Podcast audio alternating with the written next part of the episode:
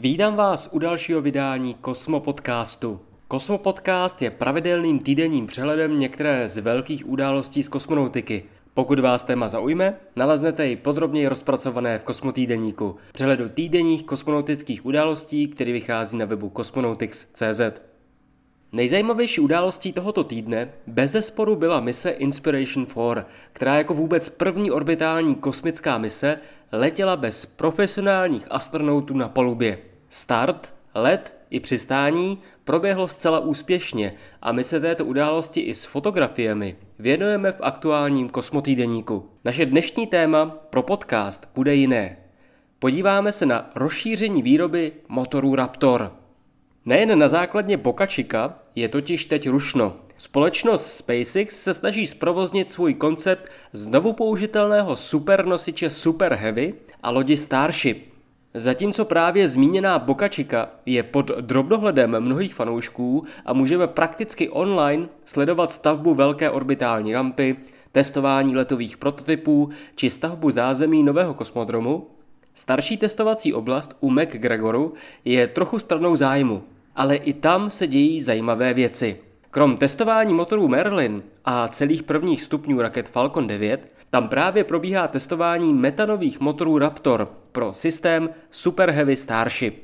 A protože na první stupni Super Heavy bude přes třicet motorů, bude třeba opravdu velké výrobní tempo. SpaceX proto zahájila stavbu nové továrny určené právě na výrobu motorů Raptor. Aktuálně výroba motorů Raptor probíhá v hlavní továrně SpaceX v kalifornském Los Angeles a poté jsou motory přepravovány do McGregoru k testování.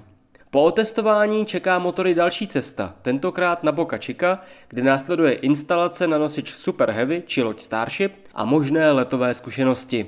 Zkrácení těchto přepravních prostojů je tedy na místě. Elon Musk proto nedávno oznámil, že poblíž McGregoru postaví novou továrnu na Raptory.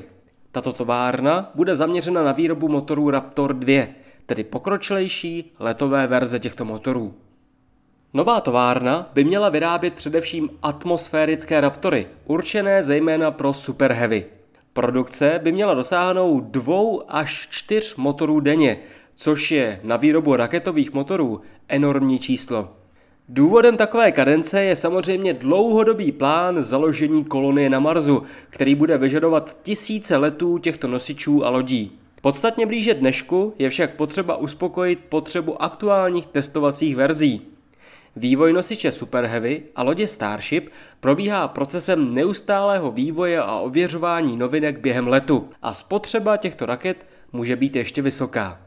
Motory Raptor pro použití v kosmickém prostoru, které disponují zvětšenou tryskou, budou i nadále vyráběny v Los Angeles, v současné továrně. V této centrále SpaceX se pak i nadále pracuje na dalších, nespecifikovaných, speciálních verzích těchto motorů. Vzhledem k očekávanému počtu nových motorů je jasné, že je velký tlak i na testovací zařízení, kde probíhají statické zážehy nově vyrobených exemplářů. Tyto testovací stavy jsou také v McGregoru a i zde probíhá postupné rozšiřování kapacit.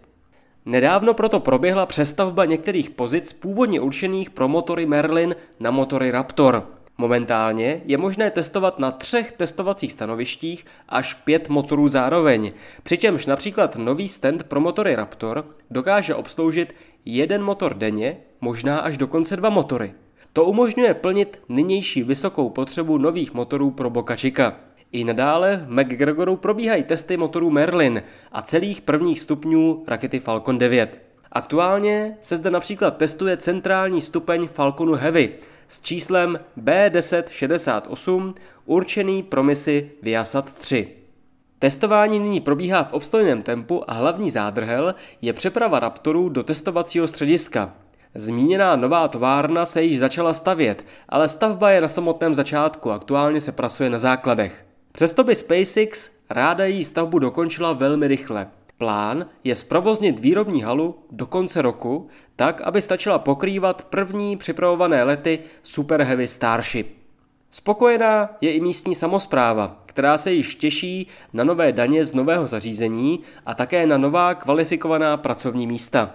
Nynější středisko zaměstnává pět set pracovníků a až dojde k zprovoznění továrny, bude potřeba mnoho dalších.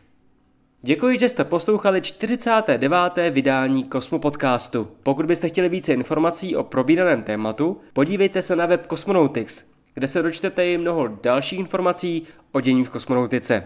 Mějte se pěkně a těším se příští týden opět naslyšenou.